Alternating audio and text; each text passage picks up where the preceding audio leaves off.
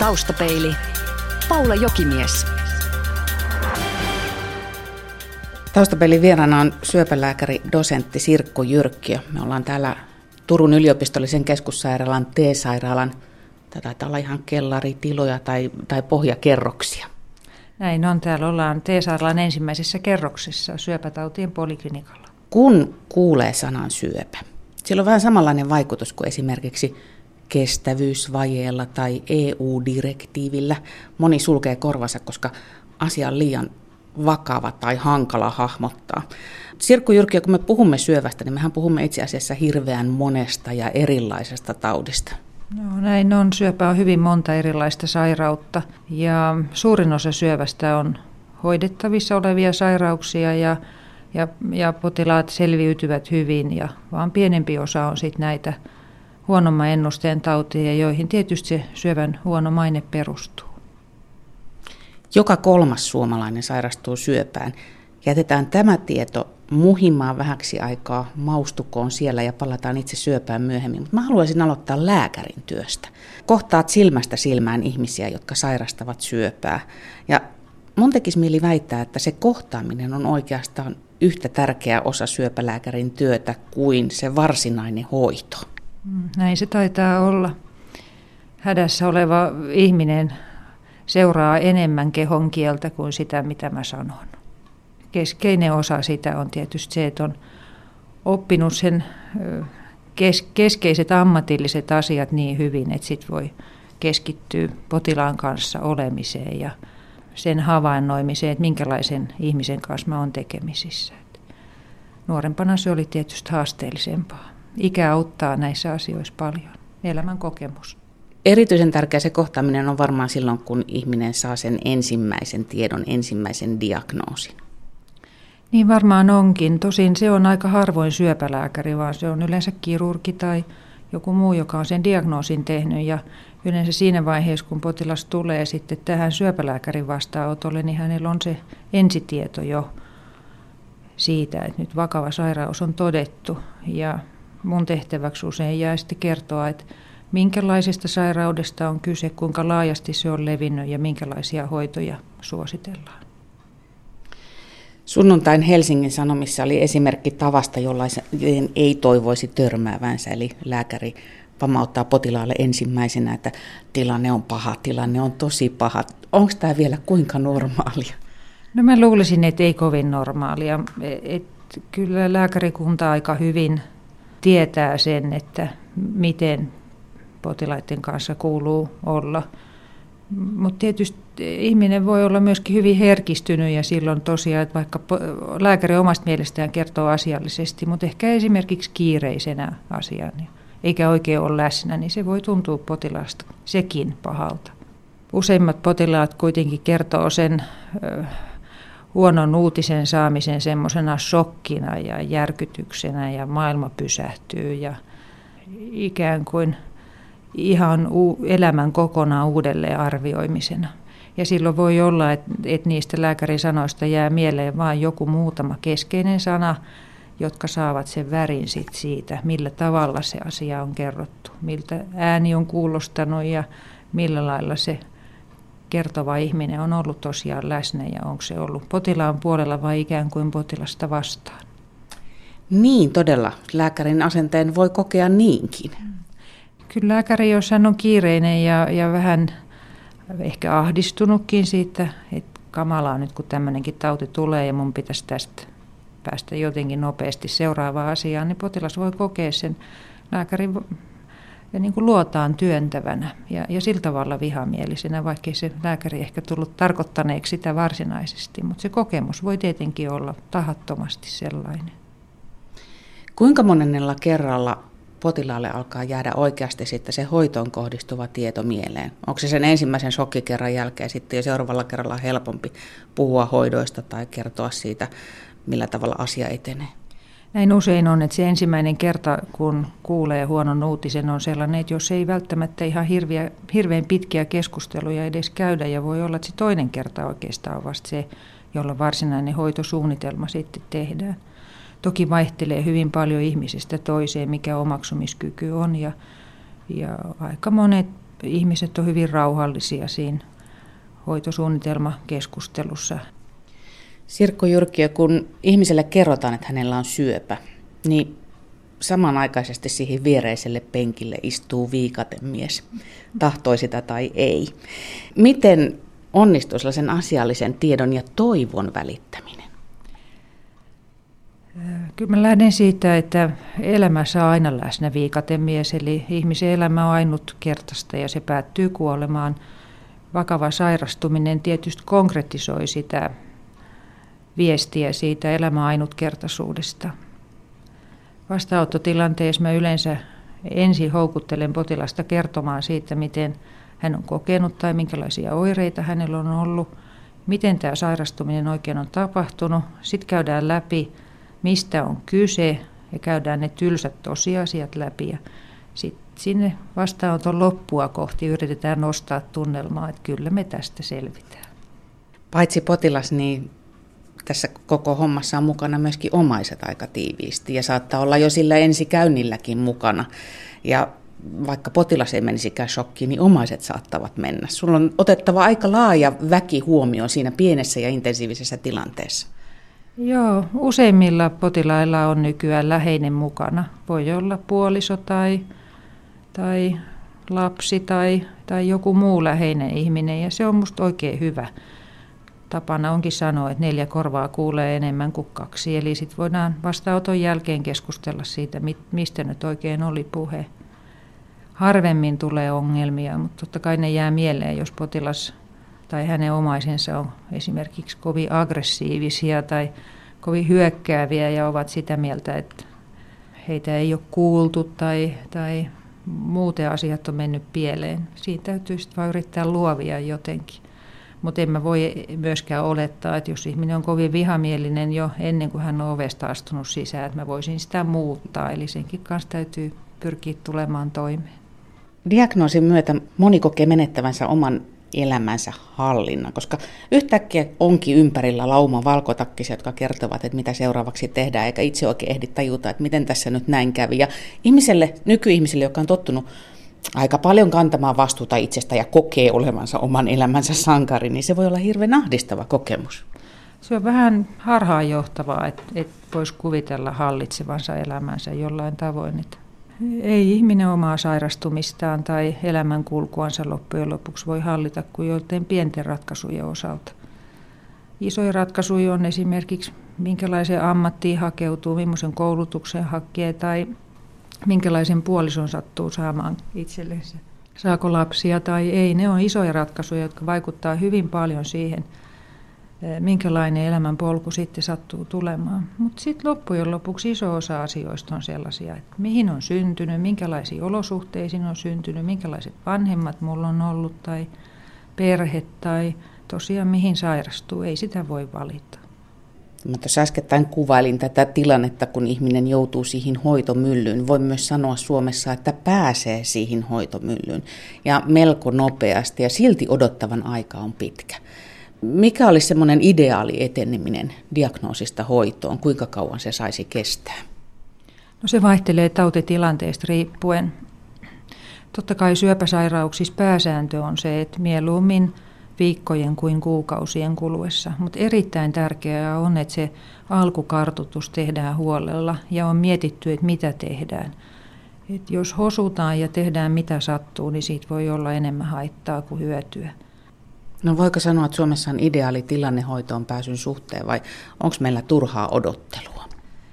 Kyllä sitä turhaakin odottelua valitettavasti on ja, ja monet potilaat kertoo siitä, että on joutunut useampiakin kertoja ottamaan yhteyttä terveydenhuollon ammattilaisiin ennen kuin se diagnoosi on selvinnyt. Ylipäätään vastaanotoille pääsy monilla paikkakunnilla on liian vaikeaa. Aika paljon asettaisin toiveita nyt tämän ulos tulleen sote-erva-uudistuksen suhteen. Että kyllä se pitää taata, että oireiset ihmiset pääsee vastaanotoille ja tutkimuksiin asianmukaisesti. Taustapelin vieraana on syöpälääkäri dosentti Sirkku Jyrkkiö. Yksityinen hoito ei Suomessa ole vielä kovin yleistä, mutta on täältäkin, täälläkin sitä on ja täältä on lähdetty esimerkiksi Sveitsiin hoitoihin. Onko realistinen tulevaisuuden kuva, että rahalla saa parasta hoitoa? Toivottavasti ei. Syövähoito on hyvin monimutkainen kokonaisuus, jos tarvitaan monenlaisia ammattilaisia. Hoidot on kalliita ja, ja niiden kokona- kaiken kokonaisuuden toteuttaminen yksityissektorilla on minusta aika vaikea edes organisoida, että mä en pidä sitä kovin realistisena tulevaisuuden kuvana. Kuten sanoit, niin syöpähoidot ovat kalliita ja myös lääkkeet ovat kalliita. Duodekim-lehdessä kysytään, että onko syöpälääke aina hintansa arvoinen ja kerrotaan esimerkkiä Britanniasta, missä julkisen terveydenhuollon potilaat hakevat oikeutta kalliin lääkkeen käyttöön oikeusistuimista. Täällä Suomessa yliopistosairaaloissa käytännöt vaihtelevat. Tämmöistä tietoa tuosta Duodekimista luin, että esimerkiksi täällä Tyksissä kalliin syöpälääkkeen hintarajana on 25 000 euroa per kertaannos tai hoitojakso. Ja sitten jos tulee kalliimpia lääkkeitä, niin niistä neuvotellaan sitten taas isommalla konklaavilla. Onko meillä varaa hoitaa syöpää jatkossakin? Se on oikein hyvä kysymys. Lääkehoitoon, syövän lääkehoitoon sinänsä menee koko sairaanhoitopiirin budjetista tällä hetkellä semmoinen 2-3 prosenttia korkeintaan. Eli sinänsä niin kuin kaikesta terveydenhuollon kulusta lääkkeiden osuus ei ole mikään kauhean iso. Ja sillä tavalla musta ei ole mitään huolta. Mutta kun puhutaan siitä, että lääkehoidon hinta on useita tuhansia euroja per kerta, ja jos sillä saavutettava hyöty on ehkä viikkoja elinaikaa, tuskin sitäkään, niin tietysti on aiheellista kriittisesti suhtautua asiaan ja miettiä. Niin, eli siis sä haet nyt nimenomaan sitä ajatusta, että olisiko se elämä elämisen arvoista ilman lääkitystä, jos tietää, että se loppu tulee kuitenkin melko nopeasti, että sitä ei lääkkeelläkään voi välttää, niin miksi silloin antaa sitä lääkettä? Kyllä näin on, että se ei ole mikään itsestäänselvyys, että aina vaan enemmän lääkettä ja enemmän hoitoja ja loppuun asti. Ja kyllä ihmisellä pitää olla oikeus myöskin kuolla rauhassa ja hyvästellä läheisensä ja katsoisin, että elämän laatu on erittäin tärkeää, mitä lähemmäksi elämän loppuvaihetta tullaan. Tuohon aiheeseen palataan vielä uudemmankin kerran, mutta puhutaan hetki tästä itse syövästä. Sirkku Jyrkiö, syöpä luetaan kansantaudiksi Suomessa, mutta eihän se mitenkään erityisen suomalainen ole. Ei suinkaan. Suomessa loppujen lopuksi sairastutaan vähemmän syöpään kuin keskimäärin OECD-maissa, eli meillä on kansanterveys tältä osin hyvin. Pakko tässä kohtaa sanoa vielä se, että jos vielä vähennettäisiin tupakointia, niin vielä päästäisiin vähemmälle syövässä. Joka kolmas syöpäkuolema liittyy tupakan aiheuttamaan syöpäsairauteen, eli tupakointi on se keskeisin syy syöpäsairauksiin ja etenkin näihin aggressiivisesti käyttäytyviin syöpätauteihin ehkä hieman yllättäväkin tieto, että se on näin suuri määrä. Mä ajattelin sitä nimittäin, että tupakoijahan tietää kasvattamansa syövän riskiä ja ehkä auringonpalvoja melanoomaa, mutta eikö yksi syövän salakavallista piirteistä ole se, että, että ei sitä voi suinkaan aina sanoa itse aiheutetuksi taudiksi? Ei suinkaan. Syöpä on ennen kaikkea rappeuma sairaus, eli elimistön ikääntymiseen liittyvä asia. Että mitä vanhemmaksi elimistö tulee, niin sitä herkemmin sitten syöpään sairastutaan tai oikeastaan tulee niitä syöpäsolumuutoksia, joita ei sitten enää elimistö niin näppärästi korjaa kuin nuorempana. No mutta mitenkäs sinä nyt selität lapsisyöpäpotilaat? Joo, no sitten on syöpäsairauksia, joita tulee myös nuorille ihmisille, mutta suurin osa syövästä on ikääntymiseen liittyvää. Sairastuneiden määrä maailmalla kasvaa koko ajan. Maailman terveysjärjestön WHO mukaan toissa vuonna todettiin 14 miljoonaa uutta syöpätapausta ja on arvioitu, että pari vuosikymmenen päästä niin se on tuommoinen 22 miljoonaa. Onko vieläkään yhtä yksittäistä syytä sille, miksi syöpä on yleistynyt niin vauhdilla, vai johtuuko se just siitä, että me elämme vanhemmiksi kuin ennen? Ennen kaikkea se liittyy väestön vanhenemiseen, että mitä vanhemmaksi väestö elää, niin sitä enemmän syöpäsairauksia todetaan. Sitten osa syövistä harvinaistuu, niin kuin esimerkiksi Suomessa mahasyöpä selkeästi harvinaistuu. Sitten taas naisten rintasyöpä ja miesten eturauhassyöpä on tällaisia yleistyviä sairauksia. Mutta esimerkiksi miesten eturauhassyövän osalta siihen yleistymiseen liittyy selkeästi se, että on ruvettu diagnosoimaan sitä enemmän. Suomessa elää noin 230 000 syövän sairastanutta ihmistä. Mutta kun syövästä puhutaan, niin eihän sitä puhuta ollenkaan samalla tavalla kuin esimerkiksi, että mulla on korkea verenpaine tai mä oon diabeetikko. Se, se tunnustus tulee vaikeammin, siihen liittyy ehkä joskus häpeääkin edelleen. Ja siitä ei voi keskustella sillä tavalla arkipäiväisesti heittäen ohimenen tuommoisen lauseen, että mulla on muuten syöpä, koska siinä vaiheessa kaikki muut hiljenevät. Jos joka kolmas suomalainen todellakin sairastuu syöpään, niin onhan sen pakko ehkä jossain vaiheessa sen asenteenkin muuttua. Onko nyt jo merkit ilmassa, onko se jo muuttunut? Toivoisin, että se olisi vähän muuttunut. Naisten lehdissä kerrotaan syövän sairastaneista ja, ja kuinka hyvin he on pärjännyt ja poliitikot kertoo siitä, että, että mulla todettiin syöpä ja nyt se on hoidettu. Että ehkä se stigma on vähän helpottamassa. Onko se sitten se juttu juuri, että kun siihen syöpään liittyy se viikatemies, niin sen takia se on meille niin kovin vaikea asia? Vai, vai mistä se stigma on syöpään tullut? Kyllä kai se liittyy siihen, että, että syöpäsairaudet on ollut vaikeita ja, ja niihin on kuoltu nuorellakin iällä. Kyllä tietysti sillä ymmärrettävää on, että sitä on pelätty ja pelätään. No syöpä on tosiaan ny- nykyisin yksi maailman yleisimmistä kuolinsyistä. Ja itse Sirkku Jyrkiö olet hyvän saattohoidon puolesta puhuja. Nythän parhaillaan yhteisvastuukeräyksellä kerätään varoja siihen, että hyvää saattohoitoa voisi olla mahdollista saada joka puolella Suomea. Mikä se tilanne sinun näkövinkkelistäsi tällä hetkellä on? Kuinka moni potilas kohtaa lopun, joka ei ole sen arvoinen? Valitettavasti on pakko todeta, että kunnissa on liian suuria vaihteluja saattohoidon järjestämisen suhteen. Useimmat ihmiset toivoisivat mahdollisuutta kuolla kotona, mutta se ei juurkaan Suomessa ole mahdollista. Ja nyt kun talous ei ole hyvällä tolalla, niin ei voi nyt ehkä sanoa niin, että aina pitäisi saada lisää vakansseja ja ihmisiä lisää, mutta osaamisvajetta pitää korjata. Mitä tarkoitat osaamisvajeella? Kivun hoito on edelleen liian huonosti hallinnassa esimerkiksi. Ja sitten sellainen asenne, että, että hoksattaisiin ja ymmärrettäisiin, että hei, nyt tämän ihmisen elämä on loppuvaiheissa ja nyt meidän pitäisikin niin kuin ottaa tämä puheeksi ja ja miettii, että miten tämä ihminen nyt haluaisi tämän elämän loppuvaiheensa järjestettyä. Että semmoinen jo puheeksi otto parantaisi asiaa. Jotkut ihmiset ei kerta kaikkiaan pysty puhumaan omasta kuolemastaan ja olkoon niin, kyllä sitä saa kuolla itseltään salaakin, kyllä se järjestyy. Mutta suurin osa ihmisistä haluaa. No tuosta kivunhoidostakin on puhuttu pitkään, vuosia siitä, että miten se pitäisi saada tolpille ja kuntoon ja, ja että ei saa kiduttaa ihmistä hänen viimeisinä hetkinään. Mikä siis sitten auttaa, kun ei puhuminen tunnu auttavan?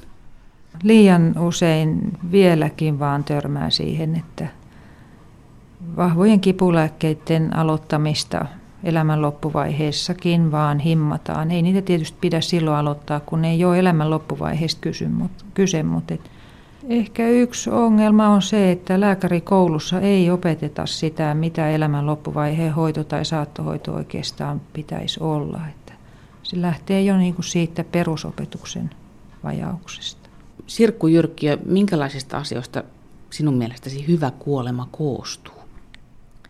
Kuolema ennakoimisesta ennen kaikkea, että on vähän tehty sitä elämän tilinpäätöstä omien läheisten kanssa ja – ja ne on usein hyvin tärkeitä, paitsi kuolevalle itselleen, niin myöskin jälkeen jääville ne keskustelut ja, ja muistot, joita siinä käydään yhdessä läpi. Ne kantaa hyvin pitkälle sit myöskin sitä niin kuin omaisia sinne surutyöhön.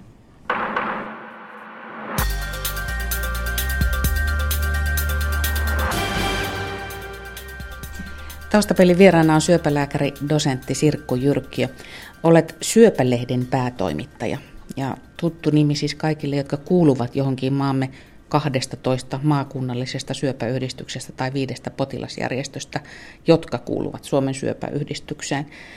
Millaista on tehdä lehteä, jonka kaikki lukijat ovat omalla tavallaan asiantuntijoita? Se on aika ihanaa.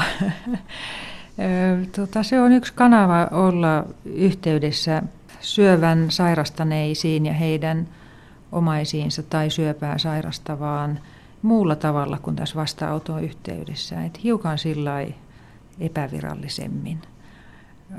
koen tärkeäksi, että on sellainen foorumi, jossa pyritään huolehtimaan siitä, että tieto on korkeatasosta ja laadukasta. Myöskin on haluttu, että se olisi nätti se lehti, että sitä olisi kiva katsella.